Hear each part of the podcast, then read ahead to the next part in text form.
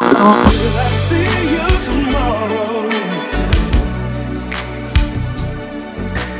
If I see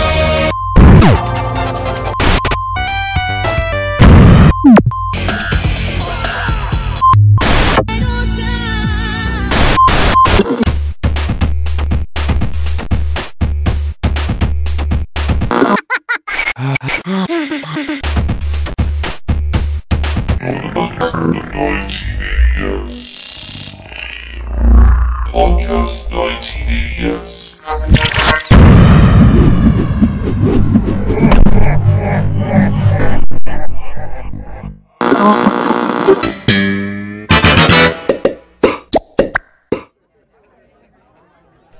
I don't know. Do we want to talk about PAX?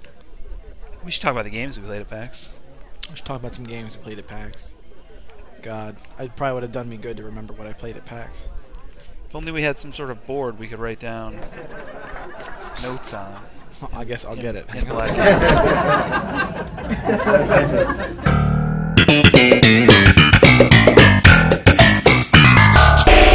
Even last year, every time I boiled it down, I was like, I didn't do anything. yeah, I know.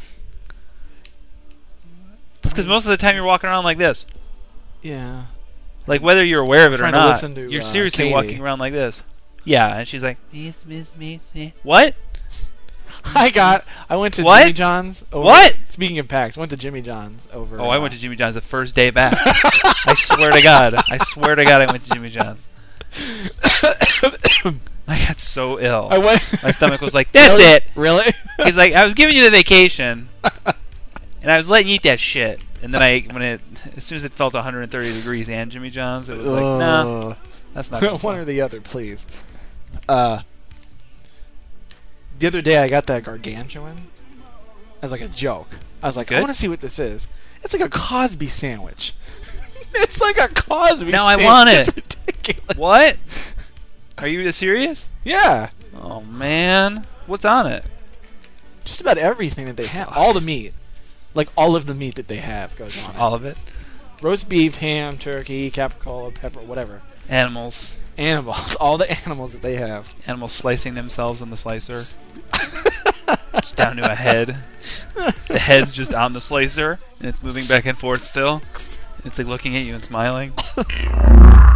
No matter what, every day of my life, don't try run and hide. Every day of my life, every day of my life, every day of my day, of my day, of my day, of my life. But if you need a every day, No, I hear gear. It's really weird. This is this is what's shitty.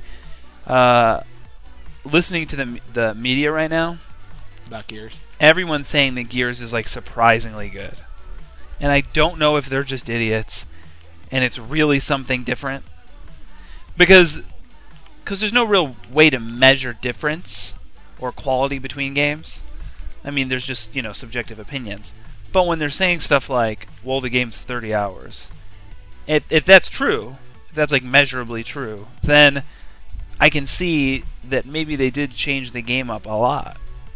So maybe it is plausible that the rest of the game is as different as is the length of They're it. saying you know what I this- mean? The single player is thirty Yeah. hours. Yeah, like 20 to 30 hours, or 25 to 30. I mean, I guess it'd have to be if they're gonna wrap it up.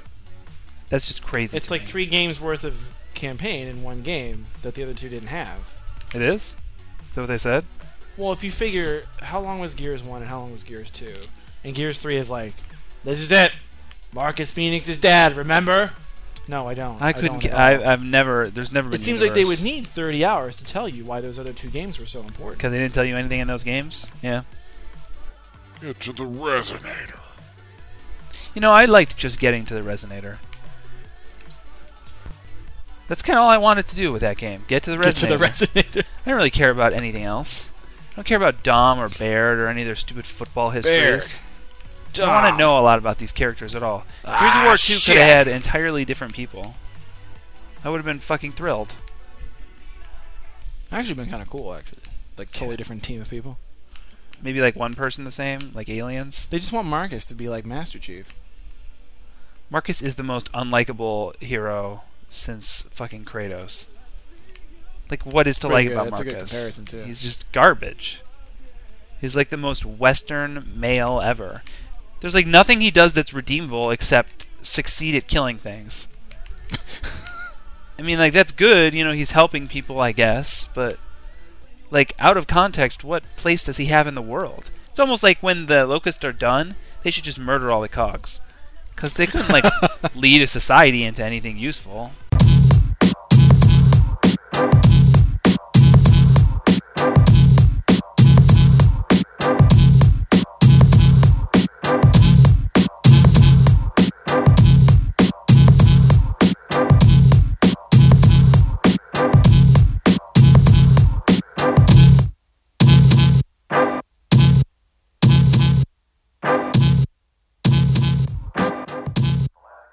Rage is like the last game of its ilk that should ever be made. And that is primarily because it takes a lot of concepts that are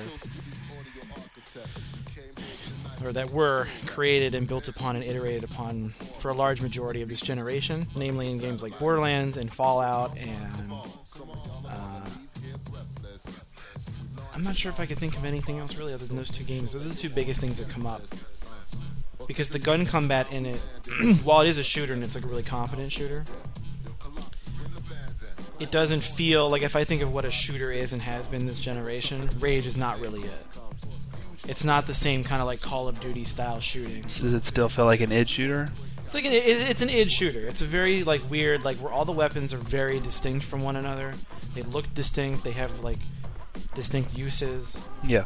and instead of like mod like where Call of Duty has 14 different assault rifles and the nuances between them are important to people who care about that sort of thing. But in terms of like, do I need to use the shotgun or the weird nail gun, like Right. quake weapons, where they're all really different? uh, it looks notice. The only thing I would comment about looking is like they were running the PC version out on the floor, and the demo I played behind closed doors was the 360 version. It looks noticeably worse. I'll just say worse. It doesn't look as nearly as good. Uh, but I guess provided that you're not looking in between the two, you would never notice. Really, The PC looked ridiculous. PC does look ridiculous. Just in terms of PC a was lot like of the things. best looking game I've ever seen. like running, I mean, actually. the way the PC looks, like everything in the PC version looks manifest in that world, like it all belongs. Yeah. The 360 version looks more like everything is textured with like an animated GIF of that game. Yeah. Yeah, That's a weird way to put it, I know what you're saying. but it's like a weird copy of a copy of a copy kind of thing where the quality just gets like weirder. And weirder Totally. as you remove yourself. but the way it feels, like in just terms of like the flow of the combat and like combining gun usage with like uh, what are kind of one-time use weapons or like the uh, boomerang weapon you have, Yeah. just just like really fun to use, and you can retrieve it. So it's not like you have to like conserve them for specific instances, Right. but you can lose it. But like just the way it feels to use it just felt really good. Did, uh. Did you. This is off topic, but you reminded me because of that. Did you see that, um, THQ Avengers demo by the canceled studio? No, I saw the I saw a blip about it, but I didn't watch it. Uh, well, they, they took the video down, so I'm, I'm sure someone has it somewhere. But if you get a chance, you should watch that. It's like a first person superhero game. Oh, weird! It's first person. Yeah, Yeah. it basically looks like Metroid Prime for superheroes. And you know what? It's done. It's done really well. No, that sounds like it could be really interesting. I mean, even I mean, like they showed primarily they showed Iron Man in the demo footage, yeah, and so I was thinking, well, you know, Iron Man's a pretty dynamic character. He's flying, he's jumping, he's doing all these things. It probably is going to be pretty hard to translate that to a first-person perspective. Man, they did a really good job. I say if you're telling me it's more like Metroid Prime, then that's remember- almost the kind of it's like the only way you could do it, really. You know what's really funny is, do you remember the first video of Metroid Prime? I don't. it was the, f- the very first video of Metroid Prime showed her. It was it was third person, and it showed her coming out of her ball and going into her ball, and I think even using her uh, grapple beam going through an area that kind of looked like the Chozo ruins from the first game. But there were. It basically looked like a third person game at that point. And. Uh, or it would at least go out of first person into third person. Right. And this game did that in such a way that it was almost. Well, in a lot of weird ways, it was almost identical to the Metroid Prime first demo that was seen a long time ago. Like, there would be. There were sort of fatality type um, context sensitive, it seemed to be moves that Iron Man would do, where the camera would really quickly pull out of the first person view, hmm go to like a five foot radius or five foot distance from him, and then you know he would smash someone's head into the ground, and then it would really quickly swing back into his head, and it's really disorienting. Like I can't imagine them pulling that off successfully. Uh, for the same reasons that when you watched the original Metroid Prime video, you were like, "This couldn't be done," I don't think without being too jarring for the experience. You know what I mean? Yeah.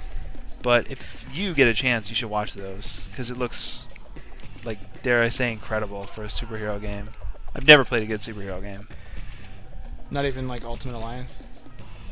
No, I don't think that's a good game. I mean, that's a serviceable game. It's just not a it's not a great game. I would never play through it again. Remember throwing guys off of a ledge 500 times to get an achievement. That's not That's a bad ideal. memory. Yeah. So, anyway, Rage. So Rage. Uh, if I beat my own high score on pacifism, yeah. right now on your account, Yeah. I'll fucking kill myself. Thank God I died. okay, go ahead. They're gonna, now I'm Your sure. They're gonna be score. like, "What the fuck did you do?" That's really funny. uh, I'm gonna beat Katie's score with your screen name. That'll infuriate her. I had killed a man. A man who looked like me. So it's kind of hard to comment. I can't really say anything that's like amazing about, new about Rage. There's nothing like novel about it. It just takes all of these concepts that, like, there's part of Borderlands that appeals to you, and then there's a great majority of it that you're like, this is terrible. Yeah, I love everything about Borderlands. I think- I don't like the way it looks, and I don't like the way it plays. That's why I want to play Rage. But, uh, order or Rage sort of takes the Borderlands kind of style, the what future Western space cowboy thing, and adapts it to more of like an id game that's a little more focused, it's a little tighter, a little more refined, it's less open. Is there any sort of leveling up in Rage? I don't remember it from my from the demo that I played. There wasn't any sort It's of just like, weird to not have a upgrade game. tree. That's so crazy. It's just weird to not have a game have upgrades. There was a crafting system in it, basic. It's not that I disagree with not having upgrades. It's just right. that I don't. I It's haven't seen a strange. game I agree. come I out recently. mean, I guess there's upgrades in terms of like to use the um, I don't know what they call it, the boomerang thing. It's not a boomerang, but to use the boomerang weapon, it's like a wing something. You had to talk to an NPC and like complete a challenge Hmm. using that weapon. That was pretty easy. so. Zelda. So I guess in terms of like that, it, that is kind of an yeah. It's more like you're learning new abilities or like access to new weapons rather than like upgrading into a tree where Can you go through the game without getting the boomerang? Type thing. probably. That'd be interesting. I played it for an hour, and I don't know if you ever hit a point where, like in a game like Borderlands, you sort of do all the missions in a given section until the story progression Yeah. goes on. I don't know if that's part of it. Like if that particular, it's like, man, you should probably learn how to use that boom boomerang thing before you move on, right. or if it's just if you never do it, you never get it. I don't know. Uh, the crafting system was like really simple. You're picking up a lot of like goofy little items, just like Fallout, but there didn't seem to be any like weight system or encumbrance. And it's sort of like if you just grab everything you see, you will more or less have what you need to make something at the right time. Like you have to make like Good. uh, they call it lock grinders to like open up locked doors Uh huh. and I never, even in the hour I played, I had like four more than I ever needed. That's good because, in theory, I like Borderlands, but I mean, I hate that game. I hate it. It's one of the worst games I've Did ever you hate played. the trekking back and forth? I hate. I hate almost all the design. Because there was a good bit of that in, in Rage. But it seemed like if I had to guess the trajectory of the game, it seemed like that would get less and less common as I bet you it got would. into the game. I bet you it would. It just it was a very typical like starting tutorial area. Yeah. Of, go here, do this, go talk to this guy in this next town, then come back and see me. But well, I then when you hate come Borderlands back- because Borderlands is like uh, very obviously an addiction. it's less rage is less uh, transparent. Hmm. Like Borderlands is very transparent of like this is really just all window dressing for you to service an addiction, Yeah. really, Oh. Which is that's all. what Borderlands is. Yeah, That's why I don't like it. There's nothing. There's nothing. There's nothing deeper than the addiction in Borderlands. The art isn't good enough that I should be, you know, dealing with the addictive properties of the game just to see the next art, yeah. the next piece of art, or hear the next piece of story. The game's just terrible, man. It's miserable. And to me, it's such a that's chore, to me that's why um, and I play it still. to me that's why I keep using Borderlands and Fallout because for Fallout, Fallout for me is the art is to see like the next weird ruin, or just to like Yeah, let that aesthetic seep into my brain because I like looking at it for some some reason. yeah, Rage has that combined with a serviceable, mechanically sound combat game Yeah. shooter like Borderlands is, I think. I like the mechanics of that game. Hmm. Shooting wise. Everything else is just awkward and like padding to me. So Borderlands is a terrible experience for me. I, just- I can't believe that they're putting out Borderlands 2 and it looks the way it does up against a game like Rage. Like it's almost like I wish Rage would have gone the route of having an upgrade, a level up system, a leveling up system that was, you know, comparable to Borderlands, so that Borderlands 2 wouldn't exist. because as it, as it stands, you know, Borderlands 2 can come out even post rage and say, well, you know, we're scratching the itch for people who want to level up. You know, that's why we exist. But I really wish that Borderlands, the development team, was pushed harder because it really just looks like, from everything that I've seen and heard, that it, it seems like it's just going to be Borderlands 2 with a few kinks, i- or I'm sorry, Borderlands with a few kinks ironed out. And that's it. and probably more thrown in. I'm guessing, yeah. We fixed problems and replaced them with new ones. Uh, you played Street Fighter Cross Tekken for a match or two, I think. yeah. Is that game any fun?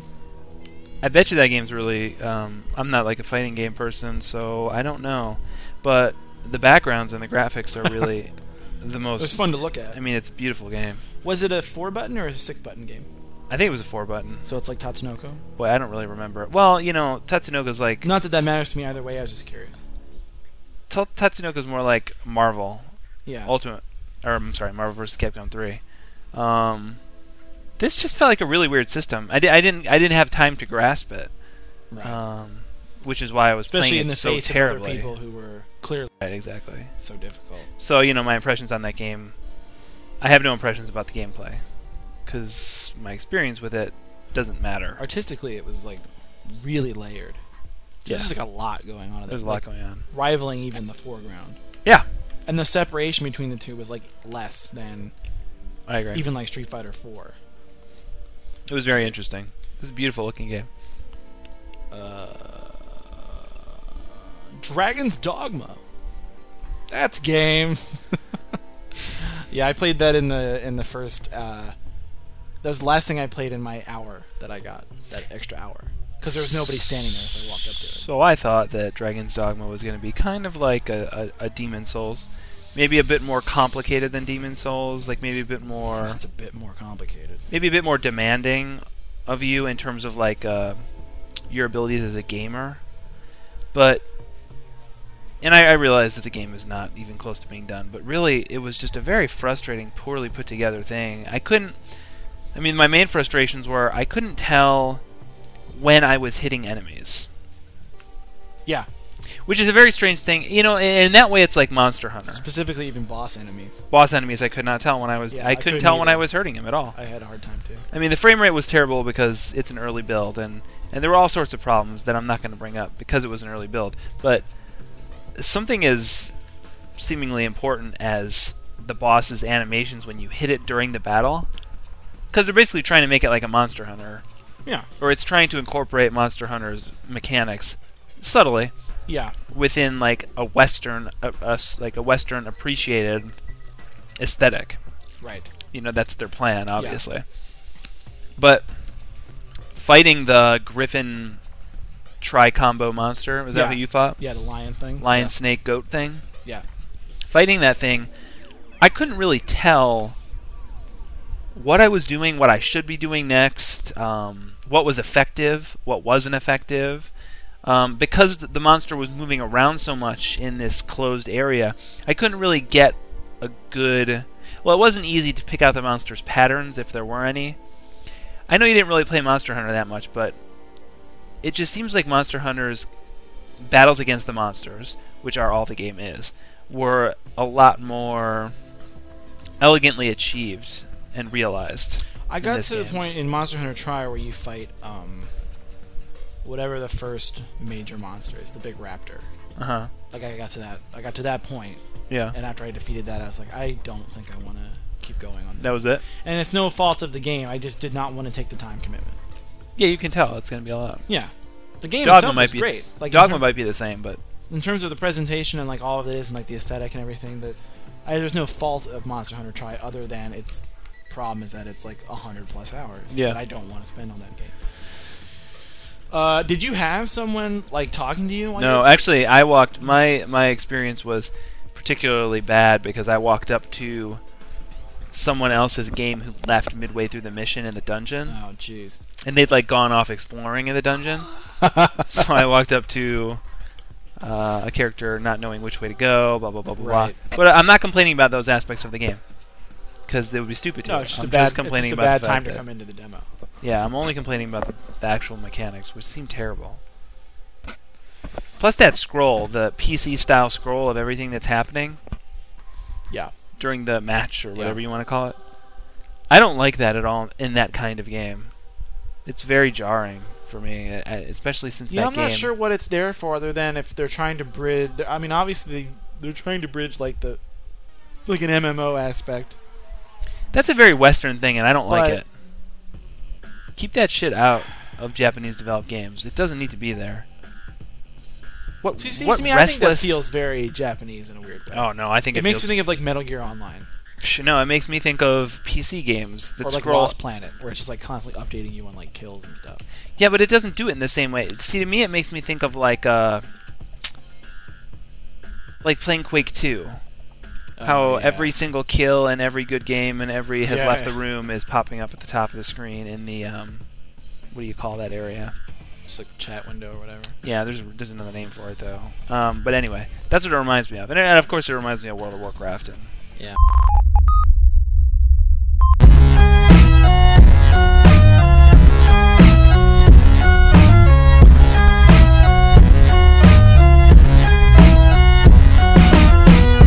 The problem I had with Dragon's Dogma, and this is something I brought up to you a while ago, was that it seems like we're really getting. It's it's starting to feel like we're getting to the end of this generation because not because games have stopped looking better because they haven't. I mean, I'm still amazed about what people are cranking out of these machines. Visually, Prey Two, Visually, yeah. But con- control schemes are just getting out of fucking control. yeah, no pun intended. They're they're getting unwieldy and overly complicated. Like Yeah. Dragon's Dogma. The, you know, I you had a said guy- this to me before, but I don't understand how a new generation is going to alleviate those problems. Well, I had a guy showing me the game. I guess because I was media, supposedly. And so he was like explaining to me, and he didn't help at all. I was probably every bit as confused, maybe a little less so than you. Because, like, you know, if you hold down, so if you hold L1, you can do all of these. Like, it changes what the face Right. buttons do. Totally. But there's like three buttons that modify what the face buttons Yeah, yeah. so all told, there are probably upwards of 20 different inputs on the controller. That's why I couldn't get a grasp on at what I any was given doing. time, and I'm like, this is ridiculous. Put this on a PC. If this is how, how complicated I think that's it the has to real be. problem to me. It seems like the type of games that they're well, it seems to me that the type of market that they're trying to reach for is the PC market, and in doing so, you just can't translate those controls to the console market. Well, to me, it's like instead of instead of working on a mechanically sound game or working on sound mechanics, they just add more of them Yeah. to like compensate for something that's lacking in another part of the game. You know what I mean? I don't Hmm. No, know. It's a I don't hard thing think to so. explain without getting oh to like game design 101 that I don't I'm not educated enough to speak on. But it just feels like things are tacked on to make up for shortcoming. When I- the I understand shortcoming what you're should saying. be fixed first I understand what you're saying. because it's My- a console game. My perspective on it is different, though. My perspective is that it's bad design. It's like an inelegance uh, of something that I can't really explain. I've been trying to for a while. Of the, the console controller, the relationship between the player and the controller that's been established since like the Nintendo Entertainment System. Yeah. It's just like an it's a, like an understanding of that. It's it's like that's being forgotten. Well, the reason That's what it bothers me the the, most. reason the reason that you said like you're not sure how the new generation would fix that. To me, it's because that a new generation sort of forces developers to simplify everything again because they're learning a new platform. Hmm. But I don't know. I can't guarantee that that will happen with every successive generation because the differences will get smaller and smaller as consoles become even more like PCs and PC services consoleize the experience like Steam. And like there's an apex that they're both re- they're both coming toward from opposite sides. yeah. I don't know. It's almost like a party that gets out of control, where it's like, all right, control schemes are too complicated. This is we're done. You need to just go back to something simple again. Yeah, I think that's what. Uh, Pick a good concept and run with that. well, I mean, th- yeah, that's what I I, I, I, I agree. We're we're, on, we're saying the same thing from Yeah. different sides. Like I, that's why touch is so refreshing to some people, because game developers are approaching control from really inelegant ways, and it's too complicated for most people to even comprehend. And the scary thing is that when it gets to be too complicated for gamers to comprehend, like I could understand Dogma, Dragon's Dogma after I played it for a good hour, but Right. admittedly, it's getting a little rough. And when it starts to be getting rough for me and you, who, you know, we host a podcast about video games, Yeah. then that makes me scared that that sort of control is going to just go away and be replaced by total touchscreen control. Because I think. I think the reaction that these kind of control schemes are going to create within the markets that are being construct with I'm sorry. I think that the reactions that these control schemes are going to create within the markets that they're trying to establish, that is non-gamers, uh, are just going to further push away like traditional control schemes and and further make developers rely on really simplified, oversimplified touch type shit. Uh, because you know the demographics, the market that they're going to be appealing to is going to be like, I don't want to play that. It's too hard for me. You know what I mean? Yeah. That sounds like I guess it's an old man thing to say. Maybe. I think motion-based gaming is pretty much ridiculous and terrible. You know it is at this point, but I I don't doubt that it one day won't be. And I saw fucking well, we'll talk about that later. Uh, we both played Need for Speed: The Run. I don't like it. That's a game. I don't see how I think the only reason I didn't outright hate that game was because I actually ended up playing Hot Pursuit for a little bit, so I got used to its really basically heavy, like fat ass Yeah. cars. I got Yeah. used to that. So like when I played the demo, I did pretty well, but the demo was really strange in that if they didn't tell me it was a different game, I wouldn't have known it me neither. because it was just 100%. same like nondescript, Desert, really nice looking desert environment right? to know. It's almost like a time travel like PAX moment. I stepped I stepped up to it was and I almost was in like, the same spot too. Yeah, I was like, did someone take the booth down from last year, or is it literally the same booth? And yeah, even the booth girl looked the same. yeah. But the reason I don't like that game is because it's too. That whole series is way too cinematic, and it sacrifices way too much mechanically uh, because of it. I mean, there's just not an incredible amount of depth to that, to those driving mechanics. I just don't like split second. I think was uh, the the best racing game, the best compromise between solid mechanics that allowed you to get really good at them and a really cinematic presentation. Whereas Need for Speed is just basically this really cinematic presentation that's getting more and more cinematic and it's getting even easier and easier to drive. I just it's it's like off-putting to me because it's not challenging. You know? I don't know. It just it feels awkward. has an awkward feel. Let's skip that one. Let's skip that one for now. Uh, I played Trials. It's Trials. Right. Um, trying to do these in a way that's more interesting, so we don't end on something stupid. Uh, you played Orcs Must Die, which is a weird Yeah. tower defense hybrid thing. for- Yeah, it's like a third person tower defense game uh, for XPLA. Uh, if you like tower defense, it's amazing. Talking about complex control schemes, it was another situation where you put up, you walk up to this uh, kiosk and you don't know what the fuck you're doing. yeah, And the control schemes for that game, because you're doing so many things, are obviously pretty complicated. And they're not necessarily like any other game out there right. so there's no there's no common ground that you can sort of establish footing on. But uh, that game's really good looking, and it, it's it plays really fun. I wish it just had a, a totally different art style than you know the American comic World of Warcraft Blizzard style. Like a cartoon, that like cartoony. Yeah, I just don't exaggerated- like that. Is it, is it that hard for people to develop a new style of art on this side? Of I don't the think it is. Planet? It's just it's so easy. Is that that's what's uh, like it? I mean, there are a lot of people that it are just fires on those neurons. Yeah, and there are a lot of people that are trying to draw that way because of, you know, that's what they played. Yeah. I just hate that style. And in the same booth, you played the uh, upcoming XBLA release of Sonic CD, Yeah.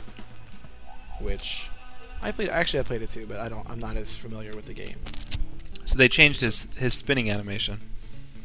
That's what that's what I walked away from that. Is it a, is it bad or is it just different? Well, no, in in, in the original Sega CD game when Sonic would do his Sonic spin dash, Yeah. Uh, I think that mechanic. I don't really know this for sure, but you know, Sonic 2 and Sonic CD were being developed at the same time, uh, just by different teams. Uh huh. And you know, Yuji Naka was developing Sonic 2, and a different team was developing Sonic CD, and they weren't really in communication with each other very much, I don't think.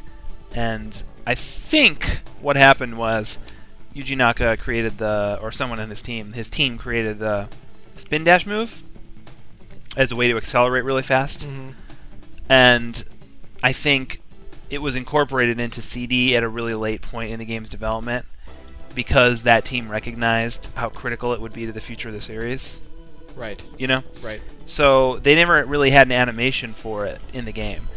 It would when you press down and the jump button, you would just go into Sonic's air tumbling spinning animation. Oh, You would still really? yeah, you would still hear the zzzz as he like sped up, but it would literally just be this like slow rolling uh, hedgehog Weird. animation. Yeah, Man, I was- don't even remember that. it was very strange. But uh, they took the s- sprite from Sonic 2 and placed it in uh, this version of Sonic CD, so it looks a little, it looks a little better. You know. so it's admittedly. even more kind of like I mean, at least it's historically appropriate, I guess. Yeah. Like they didn't pull it from some uh, like three Right. or Knuckles or something. It. Uh, that game looks really amazing. They're not. There's a filter on it, but it wasn't really well done, or it wasn't really well developed. I don't know how to explain this. It wasn't. Did they have finished. it on the demo to turn on? You could turn it on and off, Oh, I but know. it was off primarily, and it looks amazing off. Yeah, he did say that they game were looks still kind of amazing working on off. it, Yeah, but and it's it the looks so nice without it. Japanese soundtrack because of licensing issues, Yeah, to which I offered, you know, if it's a money thing, include the American licensing, or I'm sorry, include the American soundtrack as DLC. I will pay for it. I said I asked him the same thing uh, when I went back and played it by myself, and there was another guy there who was like super, like super fan of Sonic. Um, Yeah, I, I had one of those. And His he, uh, breath was terrible. yeah, and it wasn't that guy, but his breath might have been bad, but I was further from him, fortunately. And he said like the exact same thing. He's like, "Is it something you could just charge for? Because I'd pay it." Without even like establishing a price. Yeah, that's one of those things where I paid probably like fifty dollars for it. Yeah. And he's like Japan, but he was more he was way more fanboy rash like Japanese, eh," and the guy clearly the guy had already heard it several times over the weekend. Oh, yeah, And I'm he's sure. Like, he's like, I know we can't. He's like, he goes, he was like, if it was up to me, I would just put it in there, but I can't, or we can't, or whatever he phrased it. But They should include. Well, I don't know how you would include or incorporate your own soundtrack ability.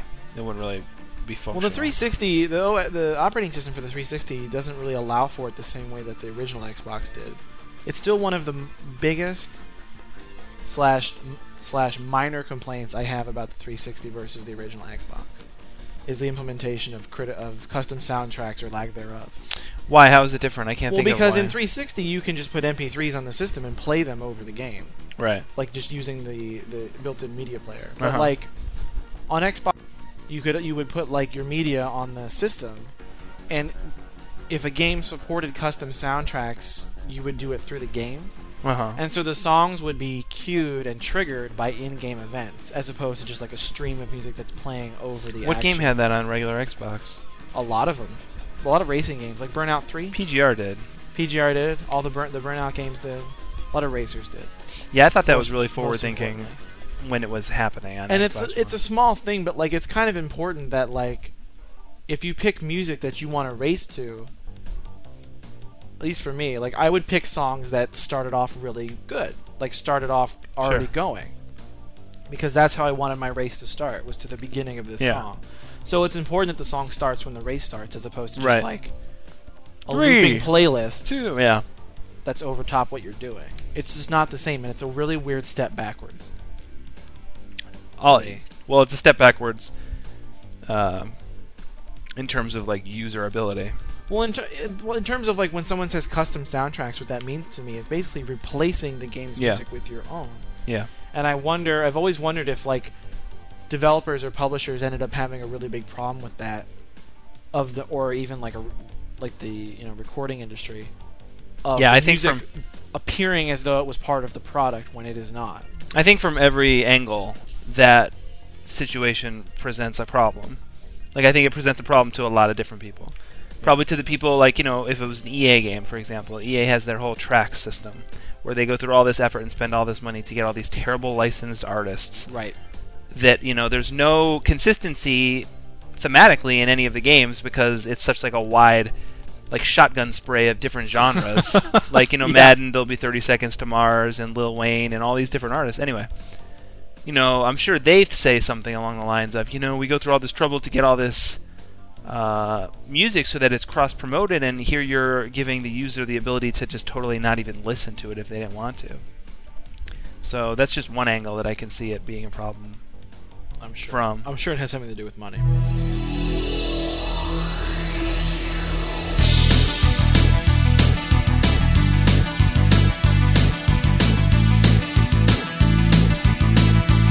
If you're strong, you can fly, you can reach the other side of the rainbow. It's alright, take a chance, 'cause there is no circumstance that you can't handle. When you use your mind, sonic boom, sonic boom, sonic boom keeps you running faster. Sonic boom, sonic boom, sonic boom saves the planet from disaster.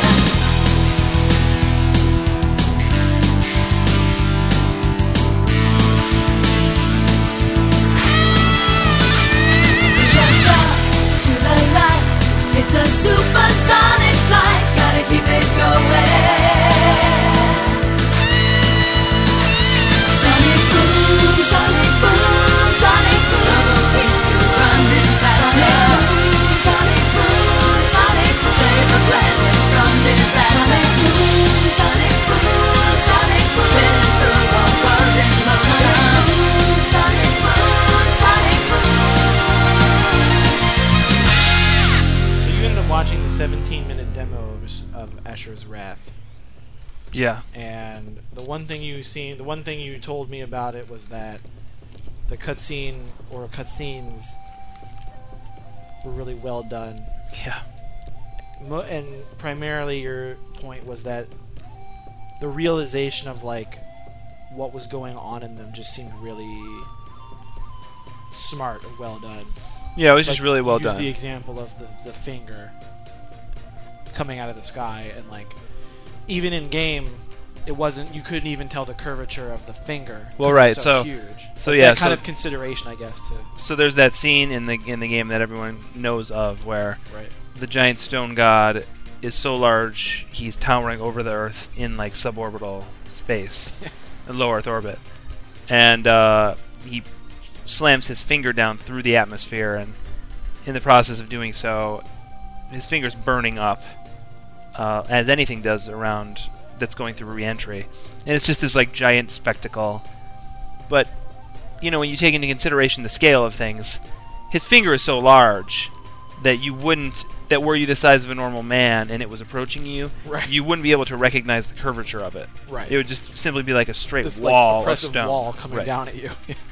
And so, you know, it seems like a really insignificant detail, but the fact that that is how they represented it, quote unquote, realistically, as this giant wall of stone, right. uh, was just really impressive to me. It reminded me of like the like some it reminded well see I really really like animation which I don't really talk about too much but really good animation is probably to me the most moving thing that there is no pun intended uh, so I really like things like the Thundercats intro Right. it's like s- the Thundercats intro is some of the best animation I've ever seen in my life, in terms of not just the quality of the animation, but the dynamism of the direction. Mm-hmm. And so this whole game is like watching and interacting with a really well executed, well animated, well directed, super dynamic uh, intro to some 80s cartoon. You know, Okay. that's like when you would watch Thundercats. Remember all the shit that went down in the intro? Right. there was never that sort of action in the actual episode. No, because they spent all their money on the intro. Yeah, well, there's that. I mean, the quality of the animation wasn't as such, but there actually wasn't that much going on in the episode. Is what was going on Right, oh within, yeah, like, like, five even the seconds. direction, like the choreography of action wasn't even that layered Right. or detailed. Right. but this game seems, from what I saw, to be like a non-stop, uh, really dynamic. Third time I said it. Visual, interactive visual thing.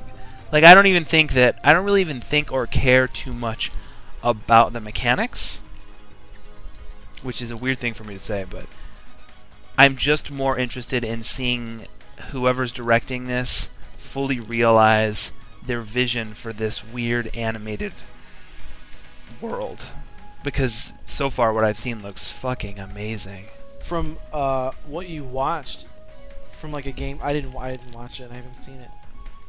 For as far as gameplay, is there was there just like a typical like Well, there there's seems a to man be like. running around an environment, you're mashing on buttons to like beat them up. Yeah, but you seem to be focused on like one enemy at a time, kind of like Z targeting from Zelda, but also kind of like. Less like Z targeting, more like Vanessa in uh, Piano 3. Okay. and you well at least in what i was watching you have a sort of shot like her too uh, you know and, and to be honest in a lot of ways the game reminds me a lot of piano 3 it's probably going to be this really stylistic thing that uh, whose gameplay isn't super complex or super deep or super good but it services this aesthetic Right. and this in this case it's going to service this i don't even want to say narrative it's going to service this music video this Yeah, I don't know. thing i don't know it's really interesting It has almost a liquid, reminds me- like a liquid television quality. Yeah. where it's like totally separate from everything else in the world like you they're know, not like expecting the, you like the story of Asher's wrath is in someone's head, just for the sake of using a number of a volume of time or whatever, two hours long. Right. But you come in thirty hours in, or thirty Right. minutes in, and you leave fifteen minutes before the end, right and you're just like, what? the f- I don't have any basis for any of this. and to but I'll- me yeah. you know i to me that's great fiction because so much Right. is left unsaid It's just- we always talk about this it's the reason we Right. like halo you know it's, it's the reason i like any short But that's fiction. why I always think about stuff like that. The um, like the um, I can't remember the name of it, but the the Future Racer one. extreme g No, the Liquid Television short. running man Is it Running Man? Yeah. yeah Shojikawa one. Yeah, like that existed prior to that animation starting, and will continue to persist after that. it's like you animation's walked over. in on something going on, Yeah. and you're just like, "What? oh, okay." That's why Liquid Television was cool. They, you know, even the way it was, it was so. What's the word? I guess you could say. I guess you could describe it as like very, very postmodern, and they used the flicking of TV channels to sort of explain away Right. the disconnectedness of the whole thing. You know what I mean? Right. That's why it was kind of interesting. Actually, you know the producer of that show. uh, His name's Jaffet Asher. I found him on Twitter and I started following him. He posts some interesting things. Thank you for listening to the podcast 1980X. Prey 2, that's a game. It's exciting, right? So exciting! I fell asleep. That's exciting. Yeah. I don't know. I feel You're like- all about that game, man. I'm, I'm not gonna. I am, and I but I also but you like you like poured a bucket of cold water over me. Yeah, I can't The imagine. show. It's like when you And, show like, I your was girlfriend thinking- a video game. And I was And she thinking doesn't about, care and I was- about it and at I was all. like, oh, he's right, he's right. Like he's a hundred, he's a hundred percent right. God damn it! Looks good though. Aesthetic goes so far for me. Yeah. and that's like proof positive that it like i was even overlooking and i saw the demo again and of course it's a controlled demo and of course he's been he's done it a million times and he's been taught or trained or even he developed it to run through a very Yeah. specific set of pa- of behaviors so seeing it the second time i started getting the the feeling of like oh it's just like a one-two punch thing the whole game right this Yeah. weapon then this weapon then this weapon Like, Right. you just you know rocket launcher, then pistol the last guy and move on, kind of thing. Like, Right. So I don't know how much, but the fact that he basically played the demo the exact same way I saw it the first time didn't help that at all. But thinking about it, yeah, that game mechanically is pretty boring. Pretty shallow. But I mean, hey, I was just talking. It's gonna be an amazing thing. So I'm not. I'm not looking down on just looking at nar- like I'm not calling it narrow-minded to like not pay attention to the mechanics and just pay attention to the uh, aesthetics because that's Right. that's basically what I was doing with Asura's Wrath. I mean, Prey 2 looks really good too. I even I totally agree. Especially i i for as much as people are saying it looks like Blade Runner, it doesn't. It's a very unique and original world universe. I think they created. Wars actually. Yeah, I totally agree. I totally agree. It looks like it's a mix between Star Wars and Duke Nukem.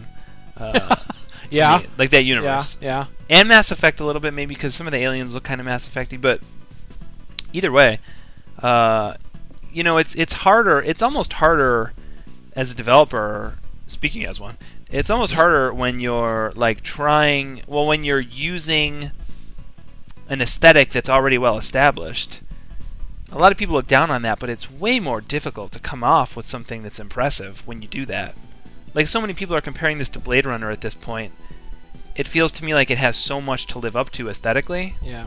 that the team has just gone so far above and beyond what they had to do to meet that challenge, Yeah. like the cyberpunk challenge, if you will. I I think Blade Runner has been I think people have when they compare a lot of people I would say when they compare something to Blade Runner the comparison is apt it's it's not totally without merit but I feel like people have like a checklist in their head of Yeah. what the aesthetic of Blade Runner is What's your checklist look like? Because mine's different than most people's, I can tell you. To me, Sonic 2 or Sonic 1 has like a Blade Runner aesthetic. Sonic CD does also. And Radiant Silvergun, obviously. But most people say that Deus Ex has like a Blade Runner aesthetic. Whereas, like, I look at Bla- See- Deus Ex and I'm like, this looks nothing like Blade Runner. Deus Ex looks like Neuromancer to me when I read Neuromancer Yeah.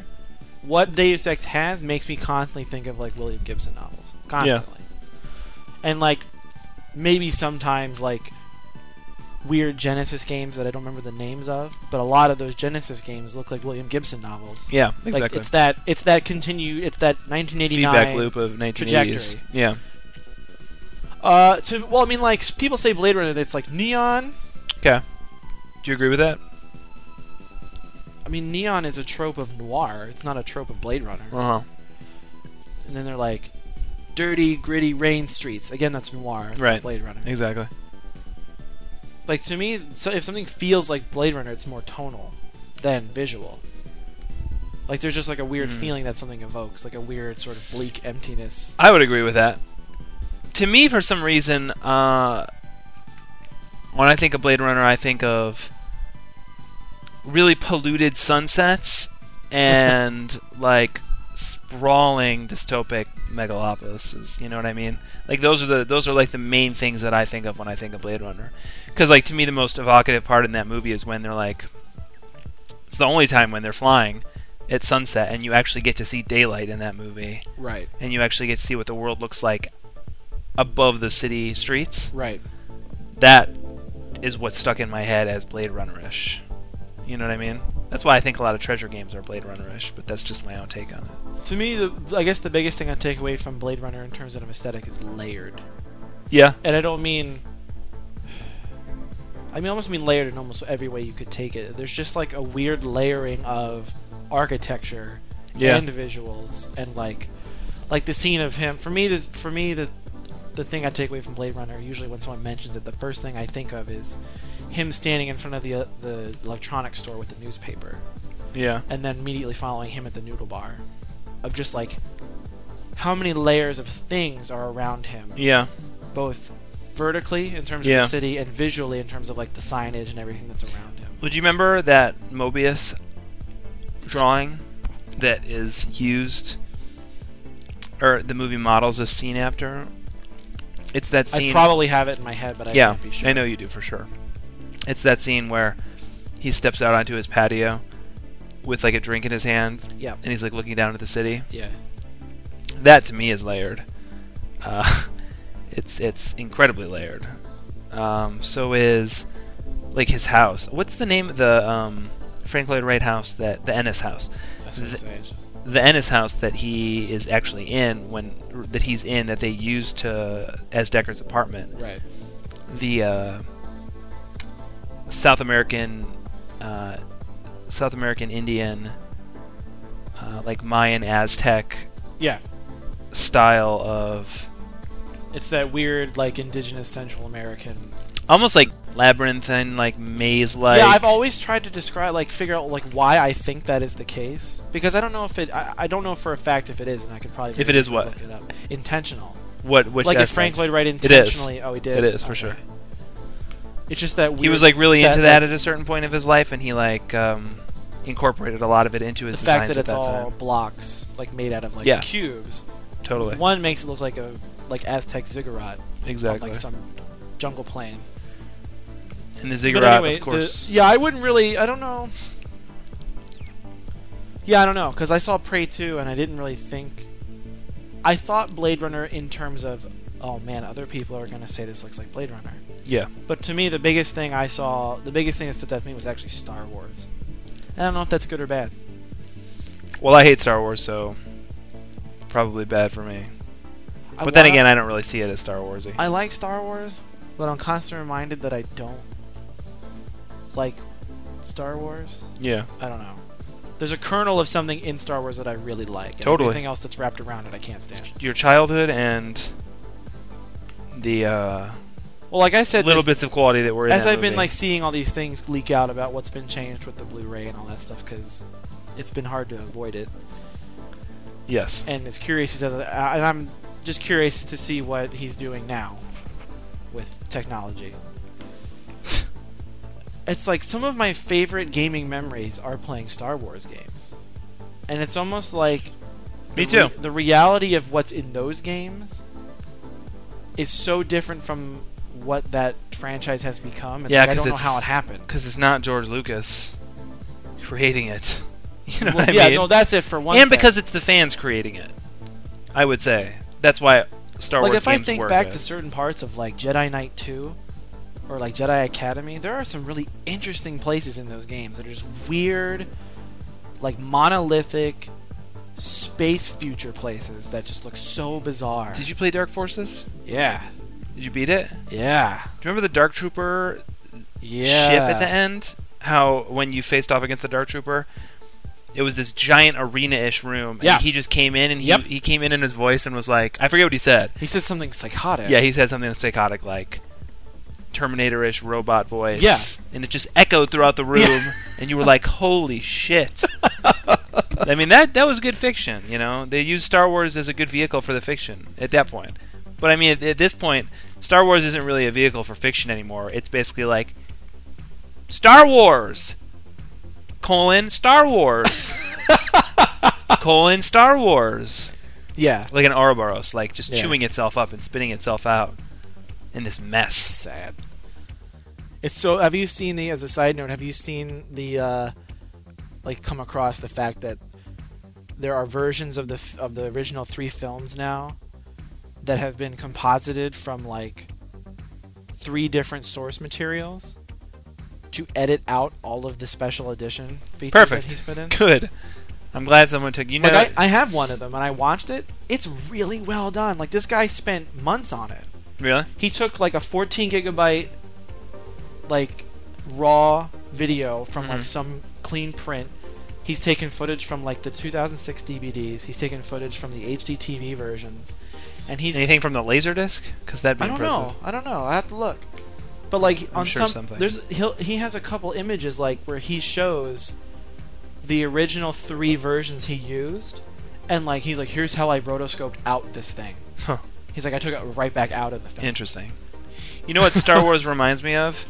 The franchise reminds me of what all games are going to eventually be, Oh boy, which Um, is bad. yeah, but I mean like which is uh, games as platforms where they're just like constantly renewed and redone and recycled and That's so depressing. it is it's really depressing. But it's also pretty forward thinking was I- by Lucas despite the fact he's What else was I just listening to where they were talking about some game, and I'm like, that game's not even a game; it's a platform now. Maybe it was World of Warcraft. I don't remember. I mean, certain games as platforms like Minecraft, I don't really see a problem with. But like when you're making, uh, it just seems like games as platforms, that concept is going to totally do away with the concept of like games delivering an experience that's like consumable and punctual and a thing.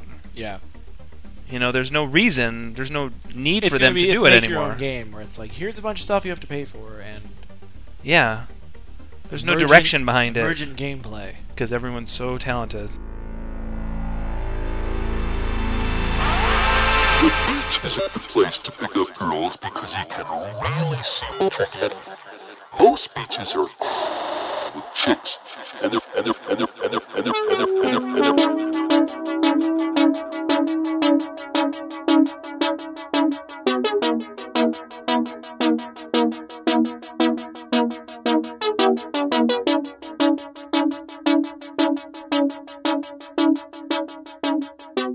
Dude, let's talk about Cairo, because that's kind of the opposite of Prey 2 Yeah, in a lot of ways. what do you think about it? I like that game a lot, even though I played it backwards apparently. And I like the fact that that is the case. I like it even more actually. Yeah. Skyro's like third person. I'm sorry, First person. first person missed. Uh, on like uh, I would say like Quake One, Quake Two style Straight up that game. fidelity graphics. Hey man, straight up that game is Kingsfield. Kingsfield. That's why I style. like that game. That- the I could see architecture in that. that game looks a lot like Kingsfield. Yeah, the whole game is made by one guy who's doing all the modeling and all the programming and everything himself. So Perrin something, I can't remember his other name. right away, um, right away, it's it's Im- important to me because it has the direction that I was just speaking of disappearing from the industry because one person's working on it. Right. You know, there is there's a message in there, whether or not he shares it with you, it's consistent because even he's in the the only way one he doing explained it. to us, I kind of because a lot of people do the whole the, the thing with the, like, if- he he didn't do the Peter Molyneux of Right. like with this game it. He's trying to do. Here's what the dog, and here's what I'm trying to do with the dog. He was like, because you asked him, you're like, so what are you like? I th- I forget how you phrase it, but you're like, so what's the setup? Like, what are you doing? And he goes, you go, are you just figuring things out? And he goes, no, there's a, he goes, there's a purpose and a reason to everything you're doing in the game. And he's Right. like, and hopefully by the end of it, he goes, hopefully by the end, I've made it pretty abundantly clear what you've been doing Great. and why you've been doing it. That sounds great. And I was like, Right. that sounds perfect, just about. I know. I totally agree. That game was really interesting looking. But in terms of uh, You can't go into it expecting like a really high fidelity experience, though. If you're no, I listening to think this. it's almost a game where it's like you couldn't even explain it. It's almost if you tried to do a write up on it and candidate to somebody, the the amount of explaining that would do versus showing them like even five seconds of the game. right. If you just showed them five seconds, they'd go, "Oh, It's like a weird, which is architecturally interesting puzzle thing. which is what I like about games. And some people might say no thanks, and that's um, some people like us might go, yeah, this Yeah. sounds great. You've removed almost everything from the game from a from a game experience that could bother me. Right, exactly. Are there other people? No. Great. exactly. That's the number one thing. Is there a narrative forced on me? Nope. No. Great. Perfect. Perfect. As far as the puzzle, I didn't. The, the only problem is like not problem, I should say. The only thing I'm sad or I look forward to being able to play it again is because when I explained to you what I played, you basically said to me, "It sounds like you went through it backwards," Yeah. and I had no idea I was going through it backwards. I was like, "Man, this is great. I'm just looking at weird things. I'm trying to figure them out. This seems cool." I'm just looking at weird things. Yeah, That's fine. yeah. I'm and not I watched someone else play it before me, who and I watched him play it for a good bit, um, and he was trying to figure out a puzzle that I had figured out well before he did, but then he finally did, and then he gave up playing it. So I Yeah. moved on. But I didn't get a good feel for the puzzle solving in that game in terms of like, are they sort of thematic of what you're doing? Is it matching symbols? Are you like figuring? I think it's all over the place. and it seemed all over the place Yeah. but I never I never solved a puzzle by myself because I went through it backwards and I Right. went so far that in like the eight minutes I played it, Well, there I were just there saw were a bunch of really weird stuff. there there were puzzles like um there were puzzles like you know you'll you'll go to the, the uh, end of the room there won't be a door there you turn around and you turn around again and there will be a door there those which aren't really puzzles it's just basically like explore until you find the exit that seems to be sort of the way the game was structured to me It's Um, like predicting. I mean, player eventually- behavior or yeah. trying to influence it of like exactly once the player reaches this dead end, ideally they'll turn around, Right. thinking they've made a mistake, right exactly and and, then they'll eventually come to the conclusion of no, this has to be the right way. there was that other game there like that that- Antechamber. Antichamber, right? Yeah. Exactly. Which I didn't really play, but it seemed really interesting and cool. Just wasn't as abstract. It was trying to be a little bit more clever, That seemed a little, yeah, I'd say it seemed a little too like forced. tongue in cheek. I guess Like, It's oh, like now the door's open. yeah. Didn't expect that, did you? The one little, you have the to one jump little off bit the that I cliff. watched of it, I actually did like. I think you were standing there with me too, where the guy kept. There were two doors to go through, Mm-hmm. and the doors just kept leading back around to the room Mhm. with the two doors. And the thing on the wall said like some choices are arbitrary, Uh huh. and all he was supposed to do was actually go the opposite direction and not not Right. even make the choice. Right. I was like, that's pretty clever. Clever. The fact that the guy was standing there in like a suit, and he was just like, "It's my game." Yeah. like ah, I don't know. Uh, I just didn't even want to approach that table because of the way the guy was standing there. Yeah. To be honest with you. was he wearing like a s- fucking lab coat or something? No, he had like a suit. It's like a really, he had like a white suit on, like a white jacket and white slacks with like a pink shirt. He had like a weird suit on. For It's one cool Day. if you're trying to like present yourself in a weird way to sort of give your, your give your games. I mean, I mean, if I was a game developer, that's what I would do. I'd probably like be in a cloak or something really off-putting. But uh, I guess I don't know. I mean, hey, that's You'd think that's Phil one way to Fish would promote be Really hard yourself. to approach, but I talked to him for a while. He was just like a weird guy. Yeah, I don't know. But Cairo, Cairo seems really interesting. Cube seems really interesting too. I didn't play that. You did. I watched it a little bit though. I think it's like quick understanding of block extraction is what it stands for, okay. and it was described by the guy to me as uh, Mirror's Edge, Tetris, and some other game that I liked. Some, immensely. some other game that's like a pillar. Yeah, a of pillar gaming of for my you. gaming. yeah. So I was like, great. But it's like portally. You walk around rooms that are made entirely up of cubes, and you have the ability to extract these cubes from the wall. Different colored cubes extract in different ways, have different behaviors, and you're basically just trying to navigate out of these weird rooms. Uh, that's all there is to the game, but it's executed really well, and it looks really cool. Yeah, it looked really nice.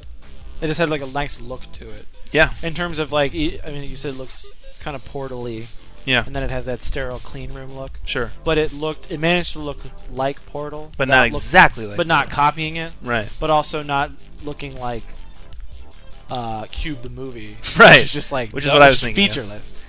which is exactly the same premise, basically. I mean, Yeah. like, I mean, it's not the exact same, but it's Close, close. yeah. Erase that and that. Lots of games influenced by Cube the movie, apparently. I'm starting to think that. It's a crazy movie, man. Um, and then up on that same, or not up there, but in that same area, we played some of the uh, Digipen games, which I think the last time we ever talked about a Digipen game was Igneous, and apparently that just never got finished. That was the Yeah. story. They just never got around to finishing. it. Yeah. They moved on to something else. But they also had on demo, aside from a myriad of interesting games, uh, two. And actually, I'm not going to talk about Leshy, unfortunately, because I don't think I can explain it well enough. But the one we both played is Nitronic Rush, Yeah. which, name aside, Name is aside. a, is a pretty good game. Interesting game. yeah, I wish that game would come out on something. I mean, it's it's released on PC, I understand, but it's not complete.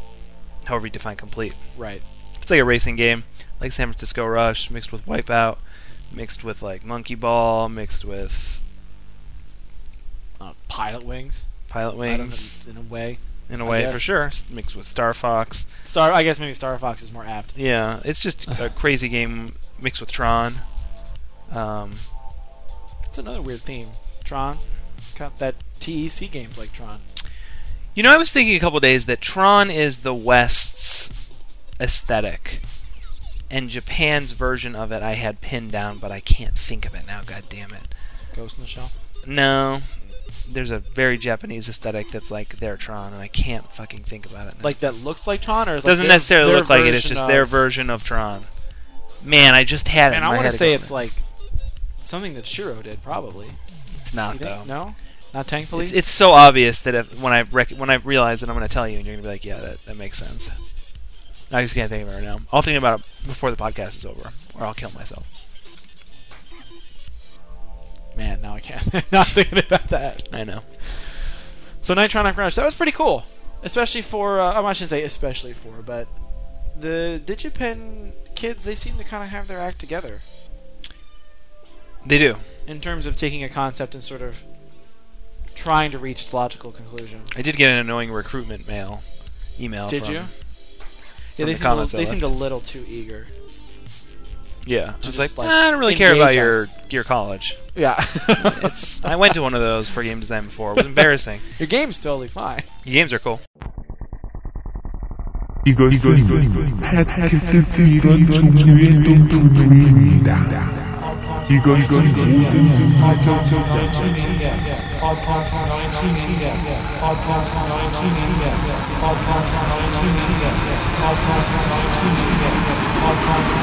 So this brings us to our final two games of PAX 2011. And one of those games is Lollipop Chainsaw, Yeah. which is a game that I feel like you got a really bad demo of. Maybe. But maybe you just don't like it. I don't know. I don't know. As much. I like the game a lot. I just don't think it's very. I don't really necessarily think the combat is that. I, I don't know. I don't know how to explain it. Seems like it's I don't. I, it, it reminds me of No More Heroes, and at that it's some like point it feels like it's sound. people are gonna get tired of that. Yeah. No, like that's the story of a Suda 51 game is, man, it looks cool. I dig the vibe or its ethos or whatever it's doing. right. But there's never a mechanic that but will it drive just you through the doesn't play game. in Yeah. a way that engages me. There's never a mechanic in a Suda game that'll drive you through the game. Shadows of the Damned. I don't know. I, I- notwithstanding, I don't really know if the mechanic is No, solid. anything in Shadows of the Dam that kept me playing was probably something Mikami did mechanically. Well, he was responsible for the mechanics, from what I understand. So 50 Suda 51? no, Mikami. Oh. So everything Yeah. mechanically. That's was what I like- mean. Like, Yeah. if Shadows of the Dam hadn't been as rewarding or fun to play, like just sort of Really? satisfying, It's that good, the mechanics of it? it's satisfying. I wouldn't say that it's amazing. It doesn't break any new ground. It's basically Resident. It's the game that. It's the game that the few people who didn't like Resident Evil 4 when it came out because of how it controlled. If it was this game, it would probably have been like unanimous that everyone loves Hmm. it. Because it's just like a better controlling version of E RE4 or Interesting. five, I guess, because like as far as I understand, they're both pretty the same. But uh, so Lollipop Chainsaw, I guess it's another game. Well, I shouldn't say I like it. I'm looking forward to it, but I'm also glad that it exists Even if I Yeah. wasn't excited about it as I am, I'd still be like, I'm glad that game exists. It's a weird publishing partner to me, Warner. Warner though. Brothers? Yeah. Very strange. Like I don't understand. It's cool. I don't. I don't think there's anything wrong with it. I'm just saying I don't really understand their thinking. Maybe they're just trying to diversify. And I don't know, because the woman I talked to. Well, they did make Mortal Kombat. I Who said she guess. was a produ- Who said she was? I have no reason to not to believe her. Was a producer of some type at some level at Warner Brothers.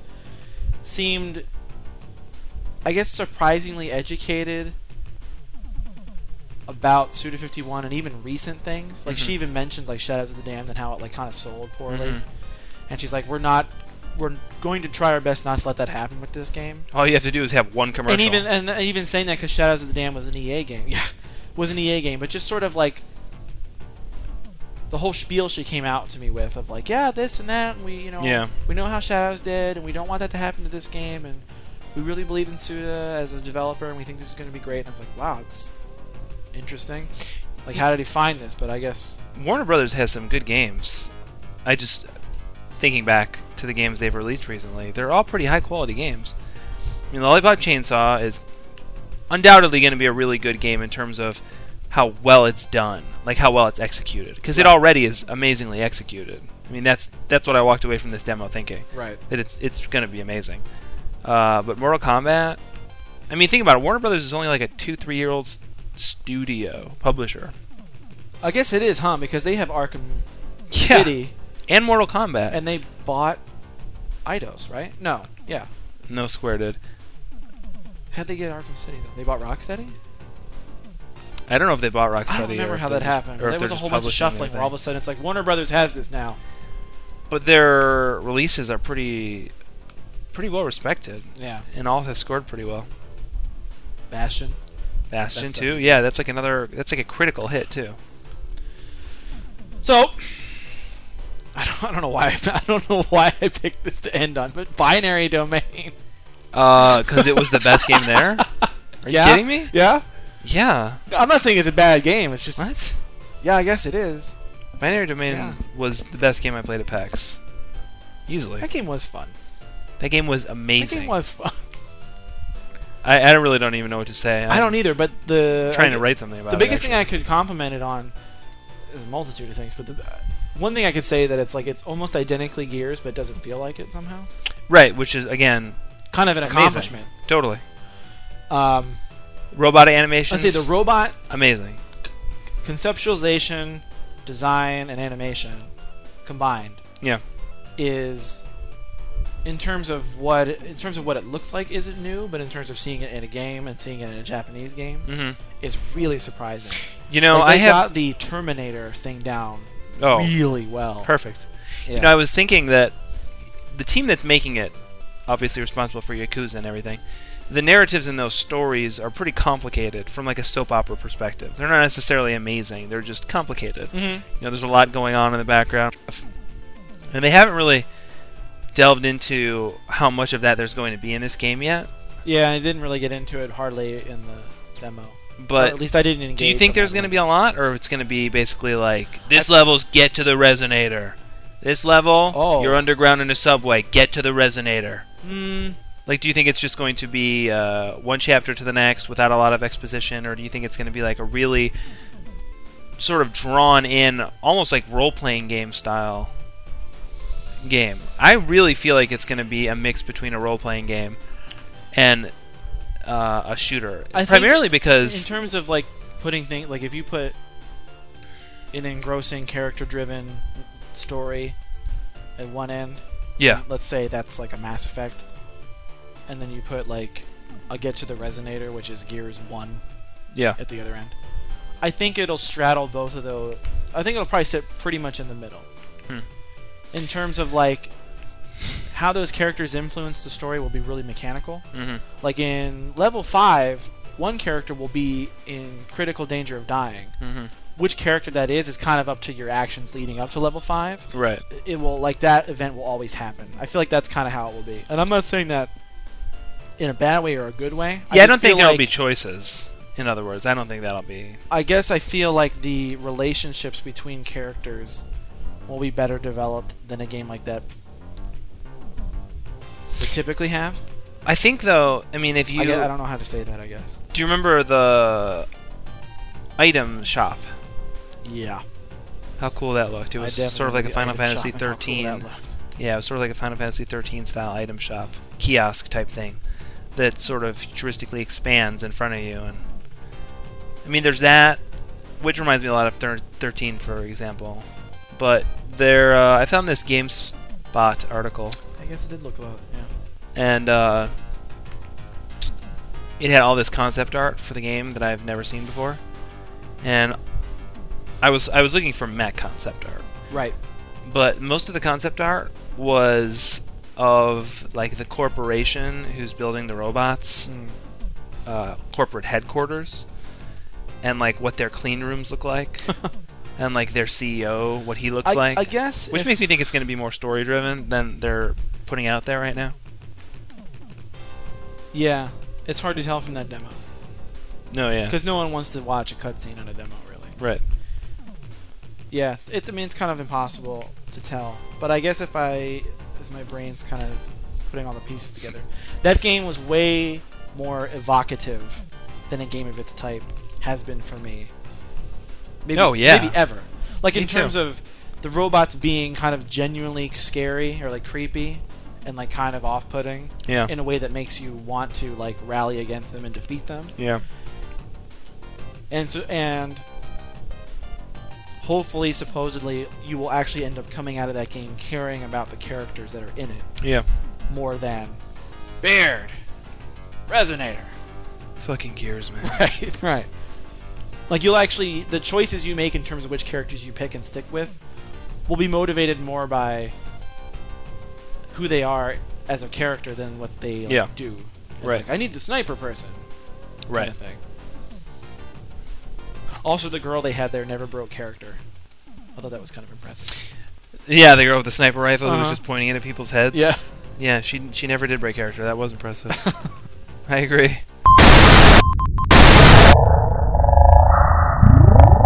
You have reached the end of this episode of Podcast 1980. Turntable.